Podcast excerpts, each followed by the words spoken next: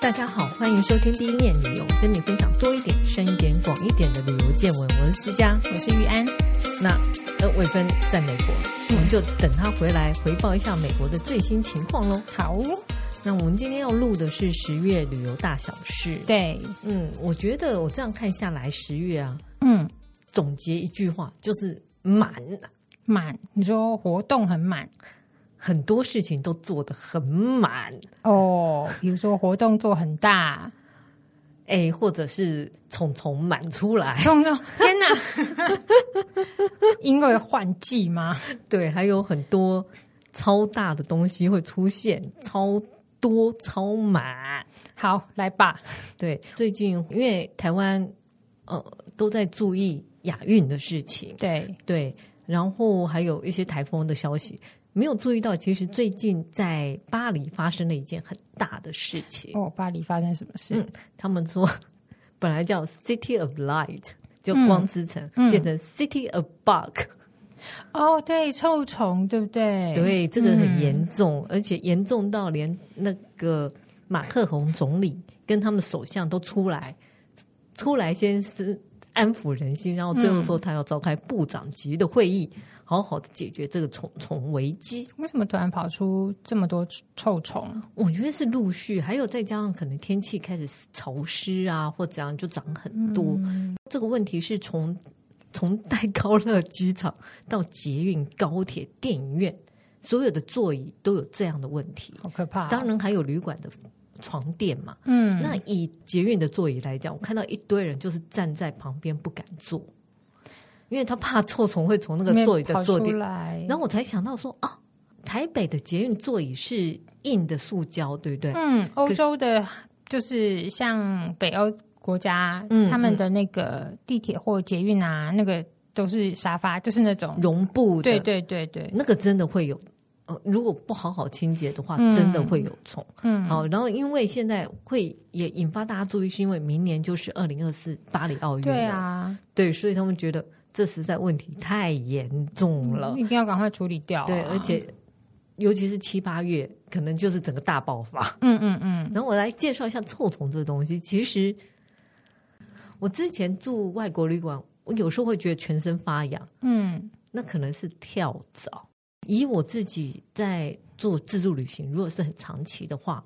我自己会带一个床单，就是一个像套子一样的。嗯，然后你在睡觉的时候，我会把自己套在那里面，就不要接触到他们的被子跟床垫。可是如果是好一点的饭店，应该没有问题。对对，可是巴黎血糖问题非常严重。对啊，嗯，然后他臭虫是什么东西？是。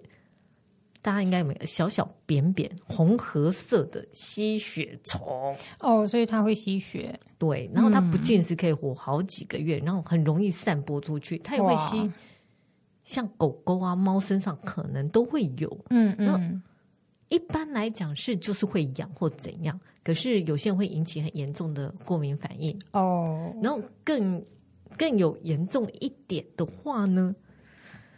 有人呐、啊，你知道吗？你一旦被臭虫咬了，你就会心里的阴影，嗯，你就会一直全觉得全身发痒哦，然后就会觉得哎，不舒服，到处都有臭虫，嗯嗯嗯、我一定要好好。就是我觉得心里的压力更大，嗯，然后更可怕的是，它也很容易繁殖，然后你很有可能就去巴黎玩一趟，然后就把它带回家，嗯嗯，所以这个问题很严重。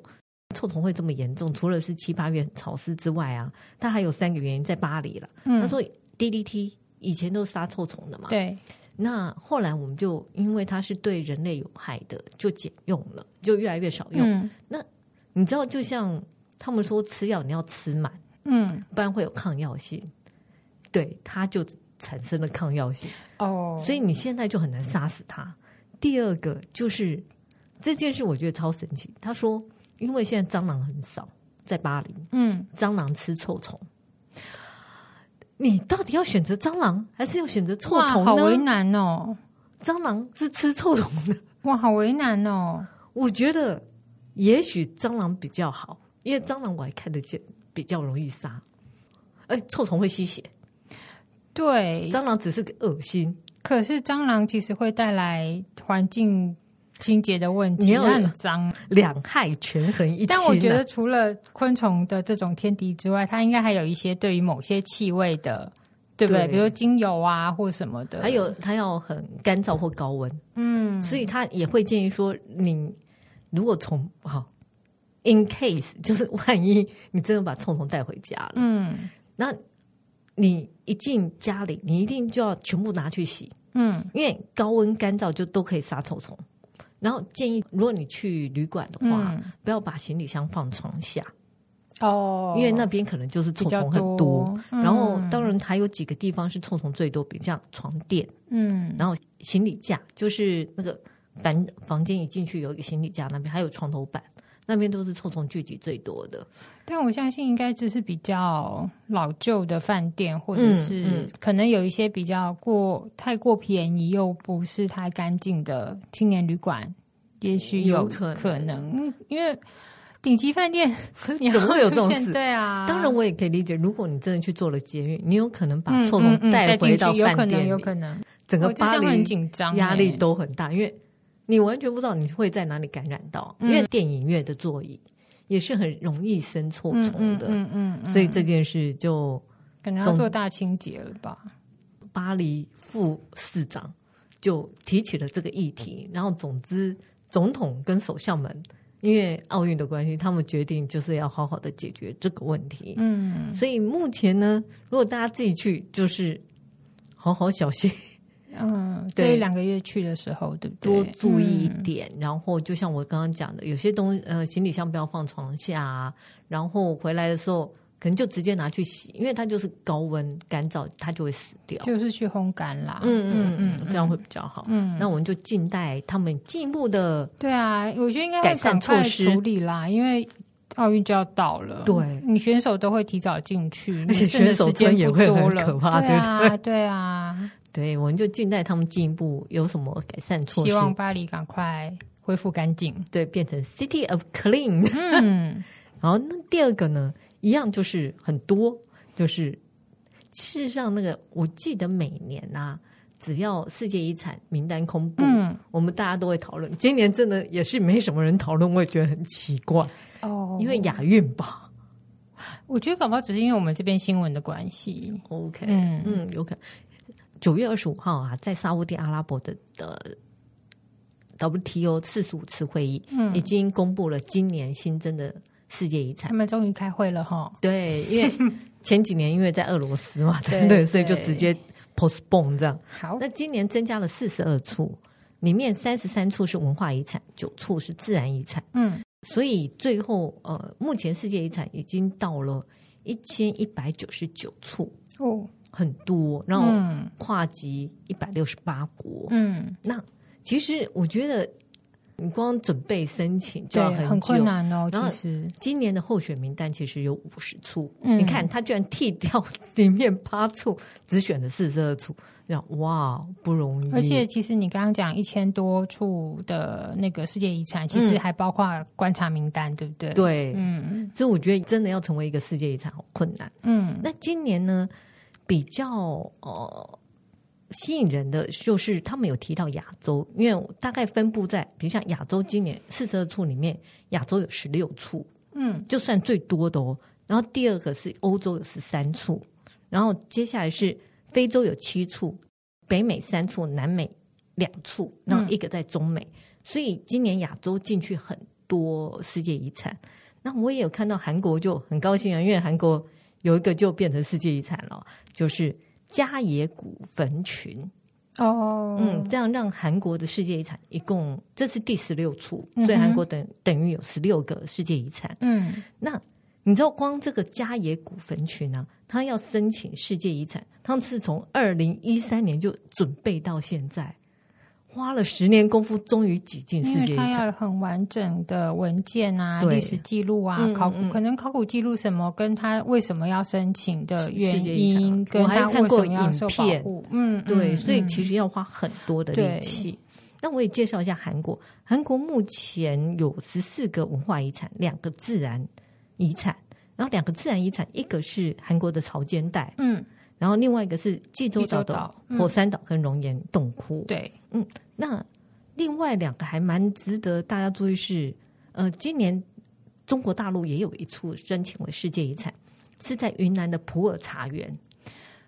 哦，因为还蛮有趣的，大家可以仔细去研究。因为这个茶园在那边很久了，所以形成一个茶文化。然后那边是傣族跟另外一个少数民族呃在经营的地方。嗯、就像我讲，所有世界遗产都应该有卓越的普世价值。嗯，就 outstanding universal value，他们就觉得这蛮值得的。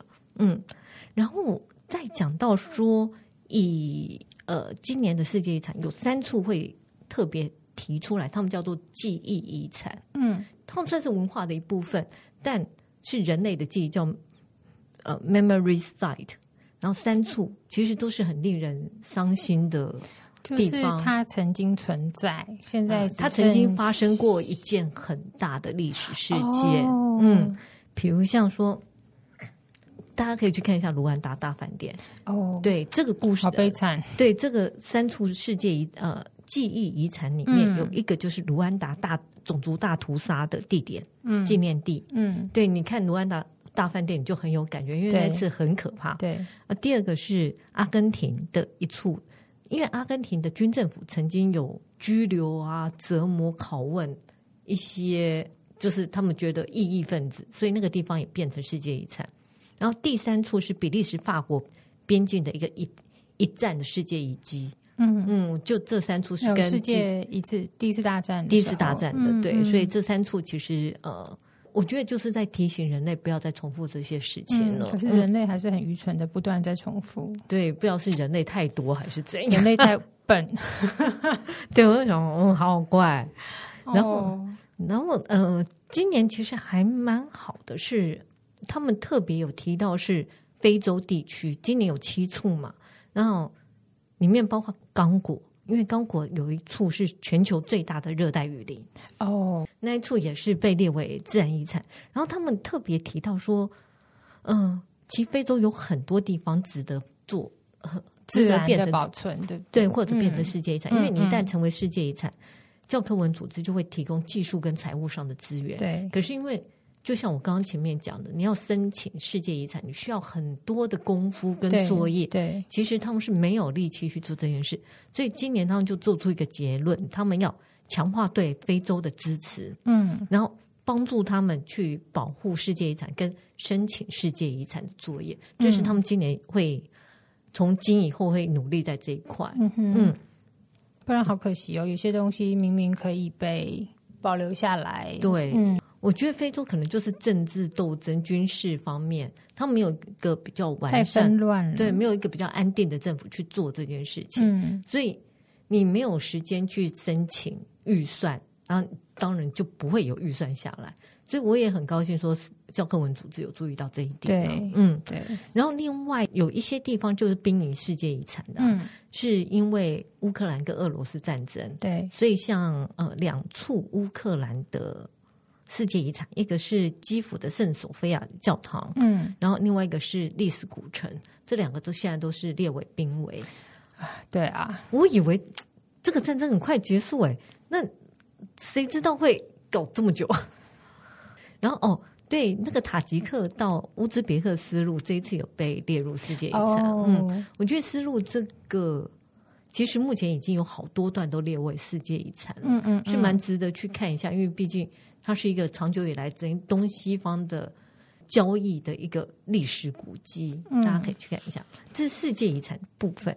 然后我们现在就进入我们第三个，大家经历疫情之后啊，对，可能旅游大爆发，还是说一些政府开始觉得啊，疫情时候有美好的生活啊，因为没有观光客，我们整个城市都好干净哦。那现在又比疫情前更可怕，一堆人。进来，他就想哦，我曾经经历过这样的美好，怎么可以再来一次呢？其实就是对观光客的又爱又恨啦。就是你需要收入，可是过量的，就你还是会造成脏乱，嗯、对不对？脏乱、噪音什么的。所以终于，终于，我上个月有跟大家分享说，那个巴厘岛跟威尼斯都要收旅游税。对对对，哎，明年冰岛是要收。阿姆斯特丹是要涨。哦，好像连富士山都有考虑 对，要收钱。对对，哎，他们是不是本来收钱，然后好像现在要变成是希望能够预约还是怎么样？因为最近去的游客就太夸张，因为他们有时候甚至是不让，就是有风不让你上去，可是游客还是钻过那个栏杆什么进去，嗯、就是然后上去又不按照登山该有的礼貌跟规矩，嗯，然后穿的衣服也不够，保暖的装备也不够。哦然后就随便在山上过夜什么，当然你觉得说我自己决定怎么样没关系，可是万一出什么事情，人家是要动员。对对啊，就像我们上次讲那个旅游保险这件事，你要是真的发生什么事情，我们还是要去救你啊！啊 我们怎么可能就不救你？因为你没钱呢？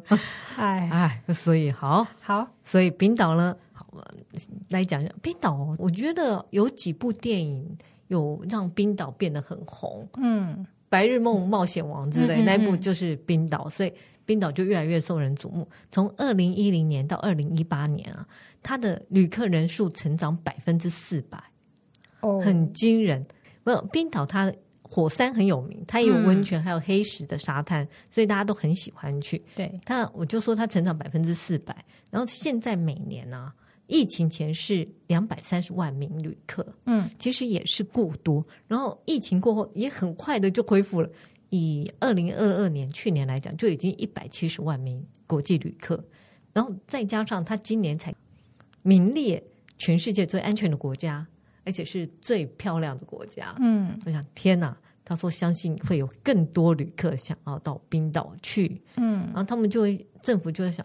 对对，经济是好的，可是对我们的基础建设跟对服务，老实说耗损太大了。哦，因为来客量太大。对，因为他原来所有的基础建设可能只是为他们自己的国民，没想到现在来了两百三十万，我是要怎么办？一个地方有一万人走过，他可能就撑不住了。对，因为你当初设想的人数没这么多，对，所以他就说。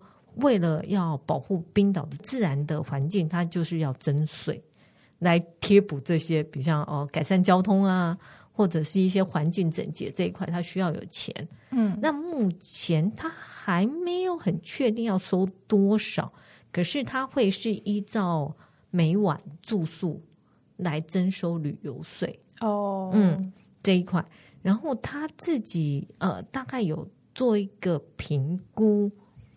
不会太多了，老实说，数字还没有出来。不过他们应该，我觉得二零二四年是会开增。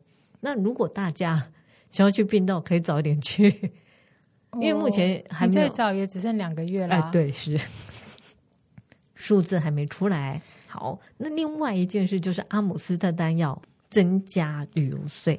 目前其实征收旅游税的大概有有五个城市哦。是巴黎、柏林、罗马、阿姆斯特丹跟威尼斯。那阿姆斯特丹本来就很贵，它到二零二四年，它会再拉到，它是用趴数百分之十二点五，就会让它变成全欧洲最高的一个征收旅游税比例的国家。哦，嗯，那百分之十二点五大概是多少呢？以过夜来讲，阿姆斯特丹平均一晚的房价大概是一百七十五欧。相当于台币六千，我觉得还蛮合理的哈。然后如果他会征收，这样算下来会征收二十一点八欧，大概是七百四十二块的税，也是还蛮重的，蛮重的。而且阿姆斯特丹的消费其实不便宜，对对，我还记得那个一支冰淇淋可能要一百块之类的。嗯，像那个过夜的跟游轮，它也会征收税。那以征收邮轮的话，它会是每人每晚从八块加加到十一块，就是原本收税八块钱，对，八欧，然后就加到十一欧，嗯，那大概就是差三欧，大概差三三，大概差一百块吧，嗯，一百块，对，大概差一百块，所以它也是会向邮轮征这个税。那如果大家很好奇说，那全世界征旅游税最高的地方是哪里呢？哪里呢？夏威夷的檀香山哦，难怪那边房价这么高。嗯，它就是会从你的每晚房价加上去，因为它的住宿就征收到百分之十点二五。现在，嗯，然后还要在外加百分之三的城市税，所以一共收百分之十三点二五。哇，都是跟旅游相关的税收，我觉得非常惊人。跟明年度，因为阿姆斯特丹变成十二点五，所以它变成全球第四高。我总而言之，就是出去玩会越来越贵了。就像之前有另外一个像不丹，他就希望提高税收，看降低人数。嗯，那有时候又差太多，所以他又调整回来。所以大家就是看一下，我觉得现在大家都在评估说，希望我们的人数可以控制在某个部分里。但我我觉得难讲。但我我有感觉到，是因为疫情这段期间的休息嘛，嗯，然后很多海滩啊。大家像你，你提过那个威尼斯都还有海豚跑出来嘛？嗯，嗯，然后就是大家看到那个休养生息的必须是，所以也是可以理解啦。嗯嗯，就不要大家一窝蜂都去哪里嘛，因为无论怎样，当地真的无法负荷啊。对，嗯嗯，好，这就是有关冰岛跟阿姆斯丹丹要涨价这件事。然后另外，玉安要跟我们分享一个是。有关泰国的水灯节，对，因为呃，上两集我们讲到那个秋季庆典，对不对？有提到水灯节嘛？嗯，那水灯节呃，应该是说就是落在今年的十一月二十七。OK，那在清迈的话，他们虽然说表定你节日确定了，可是那个官方的活动日程。还没出来，这样他们九月底政府在开会，这样子就说今年会做很大啦，但还不知道说，哦、但你大概可以知道说会有游行啊，嗯、会有一些什么选美活动啦、花车竞赛啦，可是呃，实际的时程表是。他们还没有做官方正式公告。嗯、那之前也有朋友反映说，啊，水灯节根本就订不到房间呐、啊，就是因为这一次算是嗯疫情后，疫情后。全球国境开放恢复，算恢复正常的一年嘛，嗯，所以他们预期就是会有很多人去，那就有人说他订不到房间，嗯嗯嗯，在水灯节期间，那你又想要感受那个气氛，你又赶不到那个时间，怎么办呢？那就是在这边推荐给大家一个地方，另外一个地方吗？对，但是它离清迈非常近，它在南奔，就是它隔壁邻居，嗯，然后南奔的有一座佛寺啊。它就是在今年的，呃，它应该是每年都有啦。可是之前因为疫情的关系，它有做人数限制。嗯，就是水灯节的时候，我们会到台北的时候，会发现他们会挂灯笼。对，然后在这座佛寺啊，它就是用挂灯笼布施做功德。哦，然后它就挂成一整片的灯海，然后非常漂亮。嗯，然后时间呢，会是从已经开始了，从十月四号。一直到十一月二十七哦，可是水灯节是十一月二十七那一天哦，所以他从现在一直挂到水灯节那一天。对所以大家如果就是赶不及的话，嗯、可以去南奔看看。我们贴文的时候可以给那个、嗯、呃 Google Map，对，或者就是给真、嗯、那个定位，大家就会比较容易去。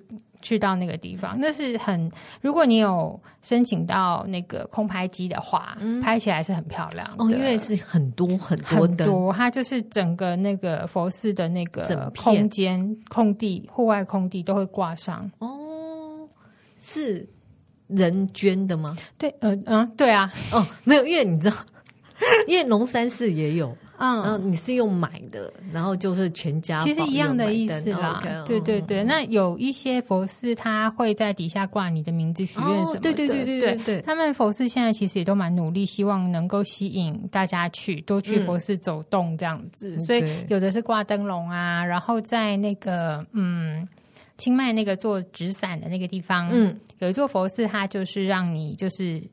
呃，写在纸纸上，对，然后就挂起来.然后就是整个那个佛寺哦，佛塔旁边的空地都是挂满了这个。那一方面你可以也是漂亮了，对，漂亮做功德，然后你又可以拍照打卡，是 对，然后吸引人家来这样子。嗯、对，我现在觉得宗教事业也是需要商业经营啊，是不是？你要当庙工吗？对，很辛苦哎、欸。嗯，还有一个好消息可以跟大家 update 一下，嗯、就是清迈的公车要回来了。好好，原来没有吗？嗯，其实应该是说他们本来一直都没有大众交通运输工具，哦、所以、嗯、所以以前大家都是哦直接他们自己没有啊，没有，他们就是自己骑车自己开车，然后双条车跟嘟嘟车。但是双条车问题就是外国旅客是一定会讨价还价，或是被抬价。嗯嗯嗯、本地人其实也会遇到一样的事情.就是他又不固定路线啊，嗯、你时间又不好抓，然后你也不知道他要去哪里。嗯、呃，你知道他要去哪里，但是中间的时间你会不知道他会玩哪、oh. 哪一条路这样子。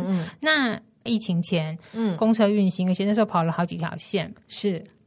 那因为疫情的关系，那时候做其实也是大部分是旅客在游客在做，OK，或是学生要从学校去购物商场，因为有一条路线是这样走的。嗯，那使用率正要慢慢攀升的时候，就遇到疫情，所以就直接结束，全部 shut down 这样，Okay. 然后就是全部停摆，嗯，一直停摆到大家就说，哦，是不是二零二一回来啊？二零二二回来啊？没有，他说今年本来是说五月，后来又延延延延延到九月。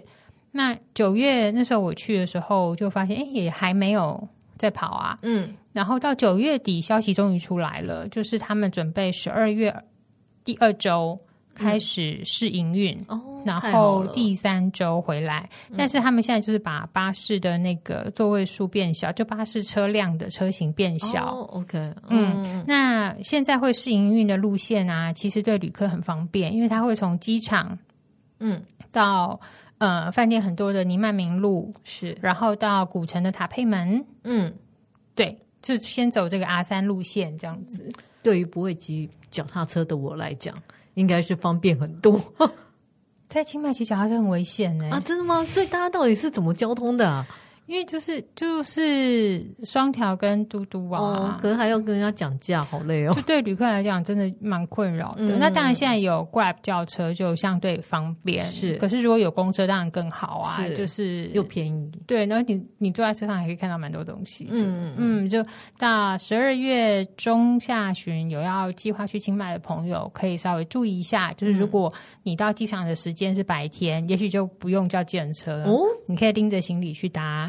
公车这样，因为它很赞，对，它机机场外就有一个站牌嘛，嗯，嗯，就会很方便。然后最近他们已经在路上试跑了，就是公车在试跑，哦、好像可以让人家搭免费之类的。Okay 但是真的试营运是十二月的第二周，这也表示他们外国旅客回去了。没错，没错，嗯，也是需要啦，不然双条的问题一直都很严重。嗯嗯，好。这是我们第一个部分，就是呃，十月各地会发生什么事。那接下来我们要讲一些新的东西跟新的服务。好，因为我觉得有一个超有趣的是，既然就是现在环保意识比较抬头嘛，大家都想减碳。那之前我也跟大家分享过那个上飞机量体重这件事情。其实不只是纽西兰航空，后来我又看到陆续有好几个航空公司，好像曼谷航空也加入了，都开始想要量体重，嗯、然后去抓出旅客适宜的体重，然后他要抓那个油量。嗯，那现在我觉得更有趣的是，已经开始了，是日本航空跟住友商社，他们从今年的七月五号一直试行到明年的八月，就是租衣服务，你不用带衣服去日本了。你可以直接上这个网站，你就说我要租这些衣服，然后他就会直接送到你在日本的下榻的旅馆。嗯，然后等你走的时候，你就把它装回那个袋子里，放在柜台，他们就收回去。哦，这么方便，我觉得、哦、超方便，所以你完全都不用再带衣服了。然后，嗯、呃，这个英英文名字叫 Anywhere Anywhere，嗯，就随便穿随。然后你只要在呃。有两个说法，一个是说你在搭机前一个月就要上网租，嗯、然后也有另外一个是说你两周前预约就可以，那七天前可取消，不用手续费，所以会非常方便。日本有很多像 MUJI 啊、Uniqlo，像这些快时尚的品牌，他们有很大的库存。哦，其实有一些过季商品、啊，对，他们会运用这些东西，其实也是帮他们清库存啊，嗯、或者是一些。让他们不会更浪费，就再利用啦。对，嗯，然后这些所有会送到你旅馆的衣服都会洗干净，然后运过。然后你也要相信日本，对，在这方面是非常注意的。嗯，嗯，以衣服来讲，先讲一下衣服来讲，它有大、中、小三种 size。然后你两周大概可以租八套，嗯，然后一套大概是四千到七千日元，那合台币大概是八千八百六到一千五百块台币，嗯。我觉得还可以。如果对啊，如果你你想不想带这么大行李箱出去，嗯、或者是说想要带空行李箱买东西，是就可以啊。确实是，而且有很多人甚至于是穿的很烂的衣服到外国，然后全部丢掉。我就不要拜托大家不要做这件事，对，你还不如用租的好了。嗯、然后我看了一下衣服，它有正式的衣服，还有便服啦，也有牛仔裤啊，然后西装都可以租。大家可以试试，但我觉得很方便，颜色也很多。假设他有租像那种防寒衣呀、啊、雪衣这种，哦嗯、因为日本很冷嘛。对。那如果说你自己就是为了这一趟旅行要特别去买一件雪衣，也不太划算，就是可能跟行程价钱差不多一件。我我现在看到他有呃出来的是秋季的衣服哦，也许晚一点他会出来冬季的衣服。对对对、嗯。然后到底可以省多少？然后以纽约到东京来讲啊。只要行李少十公斤，你可以减少的碳碳排放量大概是七点五公斤哦。其实很他考虑到这个话，我觉得很棒。嗯、然后他说，七点五公斤相当于什么呢？就是连续七十八天，你每天都吹一小时的那个吹头发，嗯，所以你等于是可以省这么多的碳排放量。他说，请大家多多利用。哦，这样子真的很棒哎，嗯，嗯，然后我觉得，尤其就像刚刚玉安讲，有些比如像你如果住在热带的国家，嗯、你去日本，你就可以不用再多买东西了。对，因为那个买就是为了这一次旅行，嗯、那下一次你又。假设你不是每年都去滑雪或什么的话，其实就会有一点，就要跟他借吗，要买新的嘛。那那不如如果还有这个服务，我觉得真的很棒。然后这个服务啊，目前当然是日本航空，可是他也希望说将来可以推广到其他联盟。嗯嗯嗯，如果有希望的话，我觉得当然最好就是廉价航空啊，因为廉价航空行李要算钱哦。如果可以行李用租的，不是很好吗？这样讲也是哈。对，我们就。静观其变，看到底接下来会不会有更多航空加入这个租衣服务？嗯，嗯，但真的听起来是蛮环保的一个决定。真的觉得像这样的服务真的好方便哦。嗯，嗯，不然你只是丢掉或者是就堆在那边，尤其对于季节比较敏感不一样的地方的话，就是温差很大的地方，就你从一个很热的地方到日本，嗯、或是很冷的地方到台湾，这种嗯，觉得是很方便。然后第二个我们要跟大家介绍的是新加坡樟宜机场。其实从今年十一月开始啊，杜拜的第三航厦就会开始实施免接触通关。哦，意思就是说它是用生物辨识为基础的全自动通关。所以你要先上网做一些设定吗？其实也没有，呃，等于你第一次进关的时候，它就会。看你的指纹，你就要先先按输入指纹跟你的脸，对，然后这样护照过去之后，嗯，但你出关就不需要了，对，所以只是这样动作，哦，他就是做了一个记录，这样对，嗯，那杜拜是今年十一月嘛，新加坡是明年会开始，那它也就会是继杜拜之后是第二座，就等于是说免护照自动通关，所以以后可能就是。护照有可能不会变成一本一本，它可能变成一张卡片用扫的。嗯哦、对，是可能跟疫情有关系，他希望不要人接触，减少接触。另外一个就是加快速度，因为现在人力也不足。嗯，一刚开始进去就是比较属于自助自助式的，嗯、但你出来出境的时候就会非常的方便。那他也强调说，他这些资料只等你出境之后就会删除。哦，就是你在这个国家旅游完离开离境的时候，因为不然这是各自啊。哦，对，所以你进去的时候，当然你还是要拍照、按指纹、做这个电子护照，嗯、但你就是不会接触到人，不会有人跟你呃面对面的询问你一些问题啊。比如像说，哎、嗯，你为什么长得不一样？你为什么看起来这么年轻？哦，可是假设说有一些旅客是需要凭。签证进去的，他要怎么扫啊？他要扫、哦，对，哎，对不对？因为像桃园机场现在扫、嗯、是扫护照正面，对、呃，第一页嘛，对不对？这真的也是一个问题。签证是怎么处理？耶？嗯，哦、我不知道是不是也是因为新加坡对很多国家都开放免签，哦、还是说将来这个？我觉得实施实施细则还没有出来，嗯、也许将来他对于某些国家会。也有人会是在登机前由航空公司去把关。哦，嗯嗯嗯，所以这些我觉得都还要再看看他们到时候要怎么实施。先看看杜拜怎么做好了。嗯，这是新加坡的部分，因为新加坡显然张毅机长非常得意，就。这讯息就放的到处都是。确实，他们的旅客跟乘客进进出出是非常的高的，因为它算是一个国际的转运站，吞吐量很高。嗯嗯，好，这是新加坡的部分，预计是二零二四啊。如果你十一月去杜拜，你就可以先尝试，因为那是第一座，嗯，实施这样的呃，等于是生物辨识来自动通关。有趣的朋友也请回馈我们是怎么样的一个方式，快速通关法？对啊。自动通关的好处是语言不通没问题，而且它其实也可以某种程度减少海关收钱的问题哦，对吧？哦，哇，这是祖国泰国的 玉安的深刻体认，我完全没有想过海关要收钱。之前巴厘岛也有听说啊。哦，哦，那另外一个来讲一下日本好了，日本呢？我最近发现宝可梦迷还是好多，很多耶！对，还是就是那个 A P P 还是大家继续在玩。我以为而且捷运上还有很多大姐阿姨，他们就拿两台手机，而且是那种折叠的大手机哦，就在那边滑哎，啊、而且滑完这只滑另外一只。我想哇，好，宝可梦的热潮还是还是很厉害。所以呢，成田机场呢有一个叫做“空中飞行宝可梦计划”，是什么？就是从大概从即日起一直到二零二五年。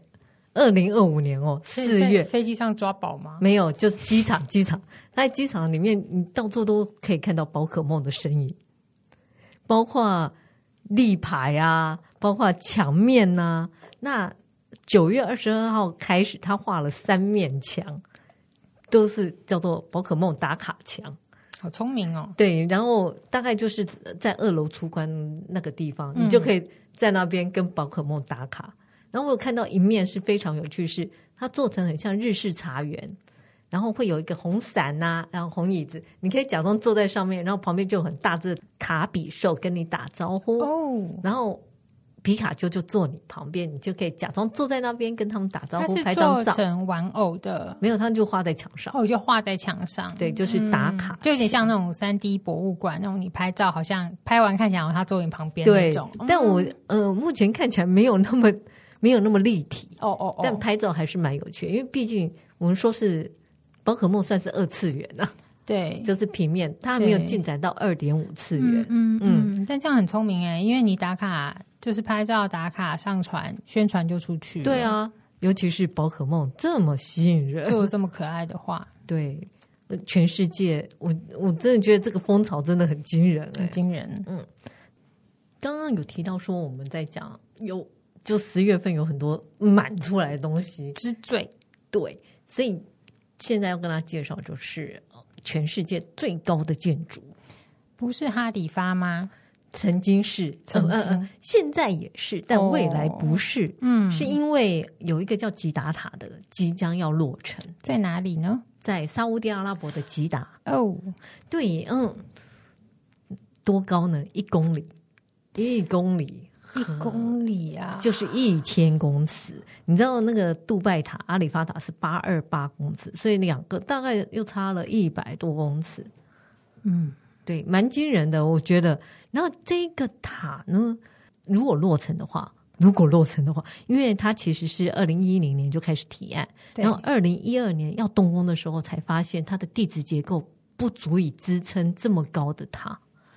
对，因为你要盖那么高。高的塔，你下面要很扎实，不然上面又垮下来。对，所以他花了很多年去补强那个地质结构。嗯，二零一六年才开始动工。那本来打算是在二零二零年完工，可是因为中间遇到疫情，对，所以又停工。哦，然后现在又开始恢复动工，因为已经盖的差不多了。对，我想大概这两年就会完工了。那这个。塔其实不是单独一个，它是属于这个新市镇的计划的一部分。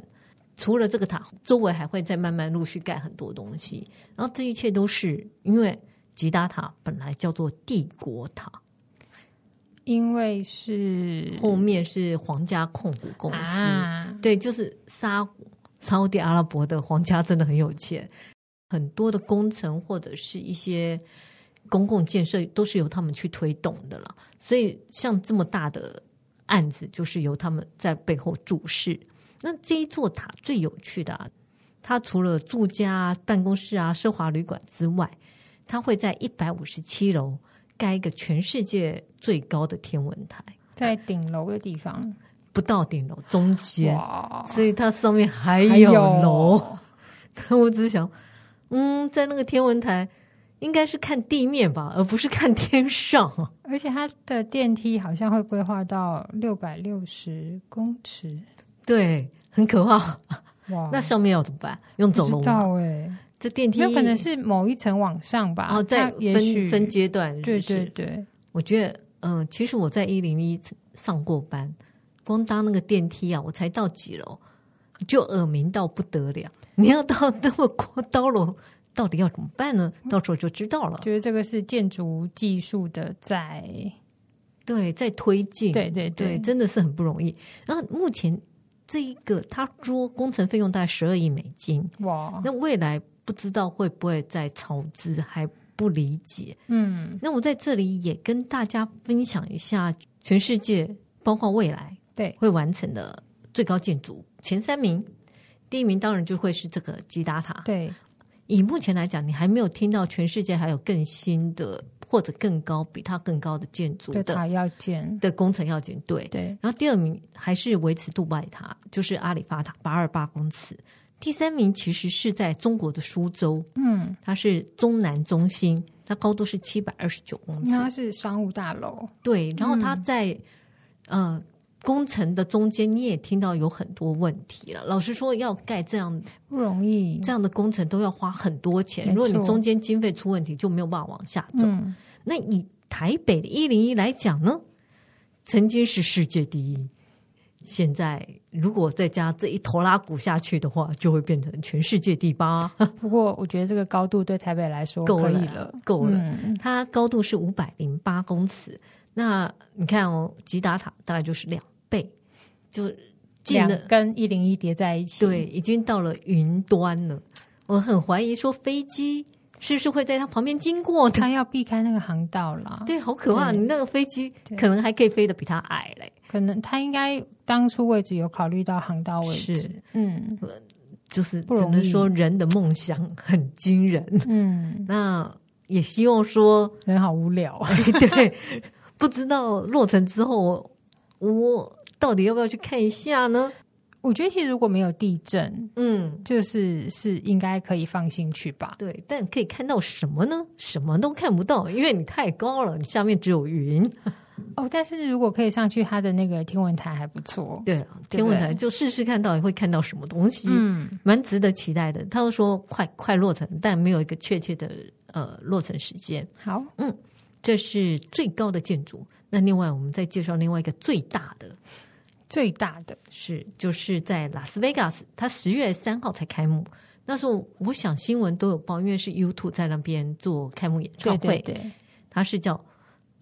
超级大颗蛋，超大量呢，就很大的大量呢，而且它是圆形的，而且比巨蛋还要大。它有多大？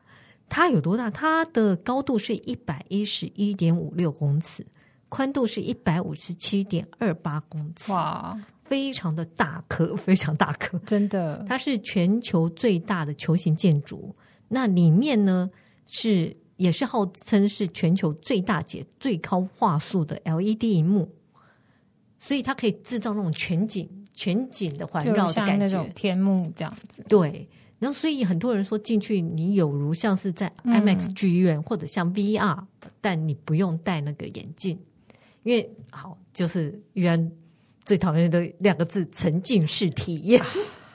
对，是你都坐在里面了，对，沉什么浸、啊？很沉浸就。完全被包围着，嗯，那上次 YouTube 的演唱会，很多明星都有到现场参加，嗯、对啊，看新闻。事实上，后面的评价也很难讲，因为它真的太大了哦，所以离舞台太远了，嗯，或人就很小，就像火柴棒的头，有可能你到底在看什么呢？哎呦喂啊！然后还有人是说，因为里面就是全景嘛，嗯，所以他也会。可能他就会播放 YouTube 过去演唱会的，就是他在前面唱，嗯，然后旁边就会放、嗯、放一些片段，所以你眼花缭乱到不知道要看哪里。然后也有人说，所以现场啊，以演唱会来讲，怎么会这么安静呢？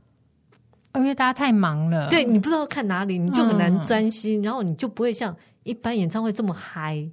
也许它不是适合演唱会吧？我现在想，我觉得也许是摄影机镜头的设计吧。就是如果你旁边不放太眼花缭乱的片段的话，嗯、就是你只是在舞台上是不同机的不同角度，嗯、会好一点。也许也不知道听众有没有人去听了哈？如果有人在，哇，那可以跟我们分享一下。嗯、总之，呃。他二零二四年还是排了很多，他说还会有很多演唱会在这边举办，但目前没有确切的名单出来。不晓得是不是大家也会考虑到说，我在这个场地，我要怎么应用这场地来做舞台设计，嗯、跟一些背景设计，我觉得就要非常的用心。新技术啦，嗯嗯。嗯，那如果大家想去啊，其实它就在拉斯维加斯那个大道的东边。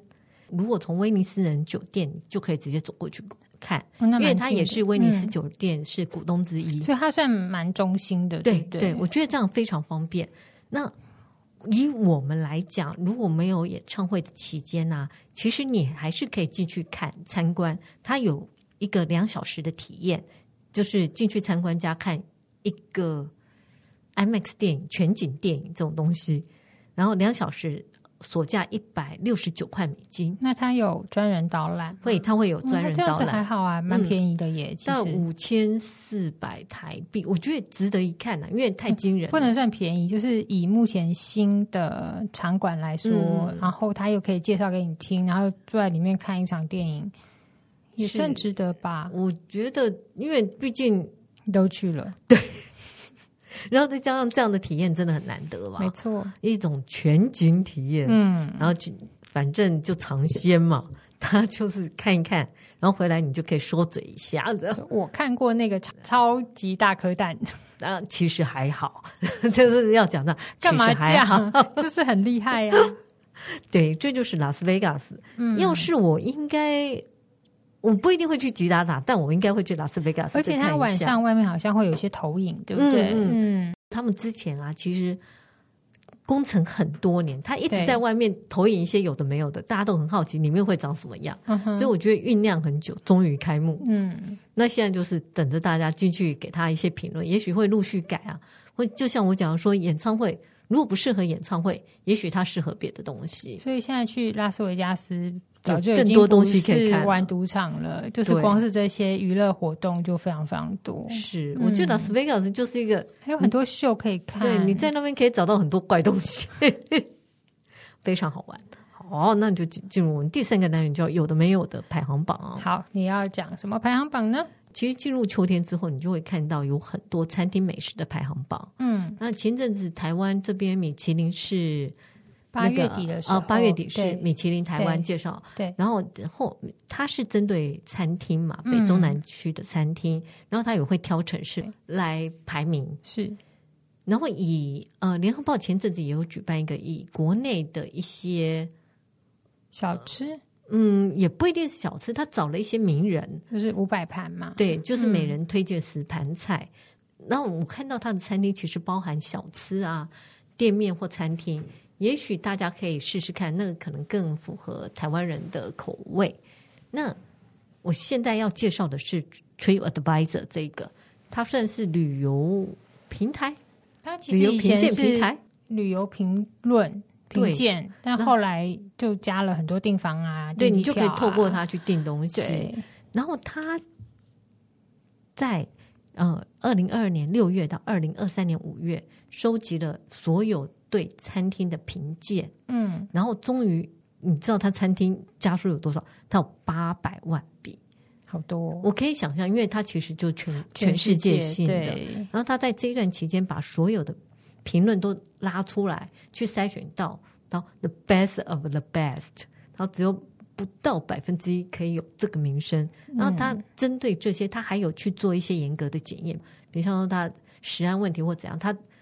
他要提出这名单之前，他还有再去检查一次，就是他把他透过网站上筛出来的意见之后，嗯、然后再去做整个呃一家一家再去看他们有没有问题或怎样，好认真哦。对，这八百万家餐厅的，一共分布在五十八个国家，四百七十八个地区，然后终于筛选出，我记得它上面。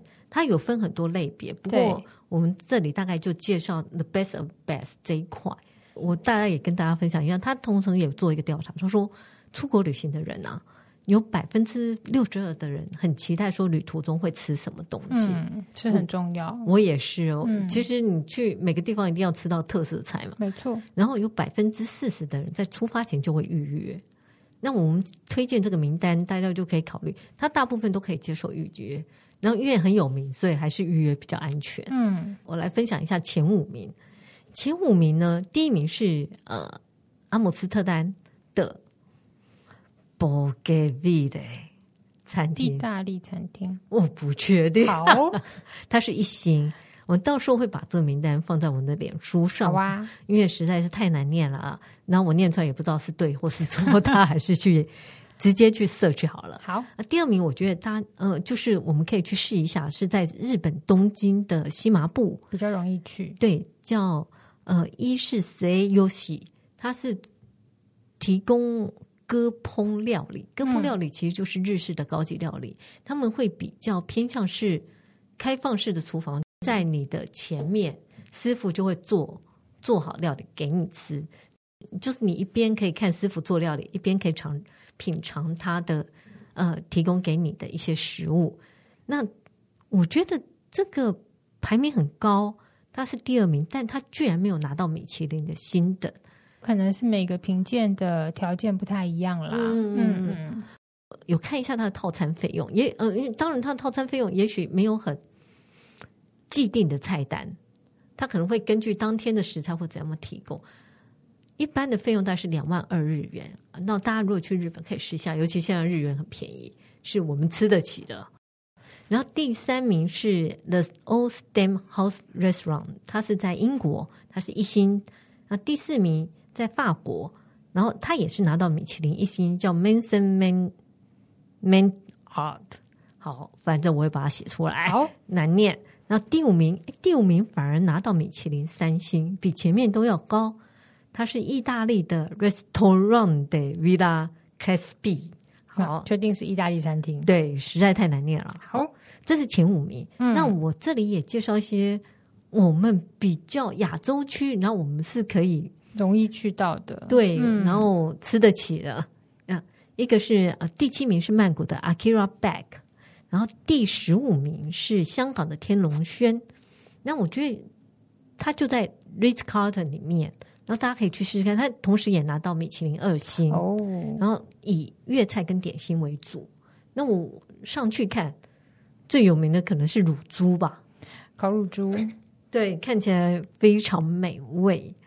嗯，然后第十六名是新加坡一个叫什么夏日露台，好，我看不太出来它是卖什么的啊。然后接下来就到八名跟二十五名，非常有趣的，他们都在。香港的东方文化酒店哦，我觉得香港东方文化酒店很值得去，因为里面居然有两家。那除了它是十八名跟二十五名，它同时也都拿到米其林一星。嗯，你说哇，坐在里面想要插旗美食餐厅的话，一次就两家，没错。对，那第十八名是文华扒房跟酒吧，嗯，高级烧烤，听说这家。对，我一直对于“扒房”这个字，牛扒就是广东话牛排啊。对，但觉得好像很不能用你不理解的语言，感觉好像是那种四零的那个牛排。下一题，对，然后二十五名，二十五名是文华厅，也在文华东方里面。哦、那我看了一下文华厅，它比较像是那个茶楼哦，点心饮茶这样子。对，它也有出午间套餐跟晚间套餐。嗯，但如果因为午间套餐要七百六十八港币，这样也要。三四千，嗯，如果如果真的品质很好的话，其实好餐厅差不多还可以，对对。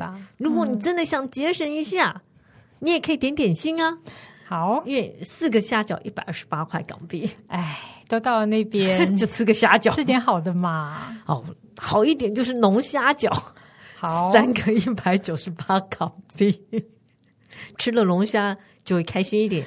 哎呀，对，就嗯，那就大家要举什么，就是这样。好，这就是属于 the best of the best。嗯，大家试试看，或者说有去曾经吃过的哪一家餐厅，可以分享一下到底有多好吃，是什么滋味呢？对，然后到了我们第四单元就是网络追追追。那这次你要追什么？日食。哦，那真的值得追。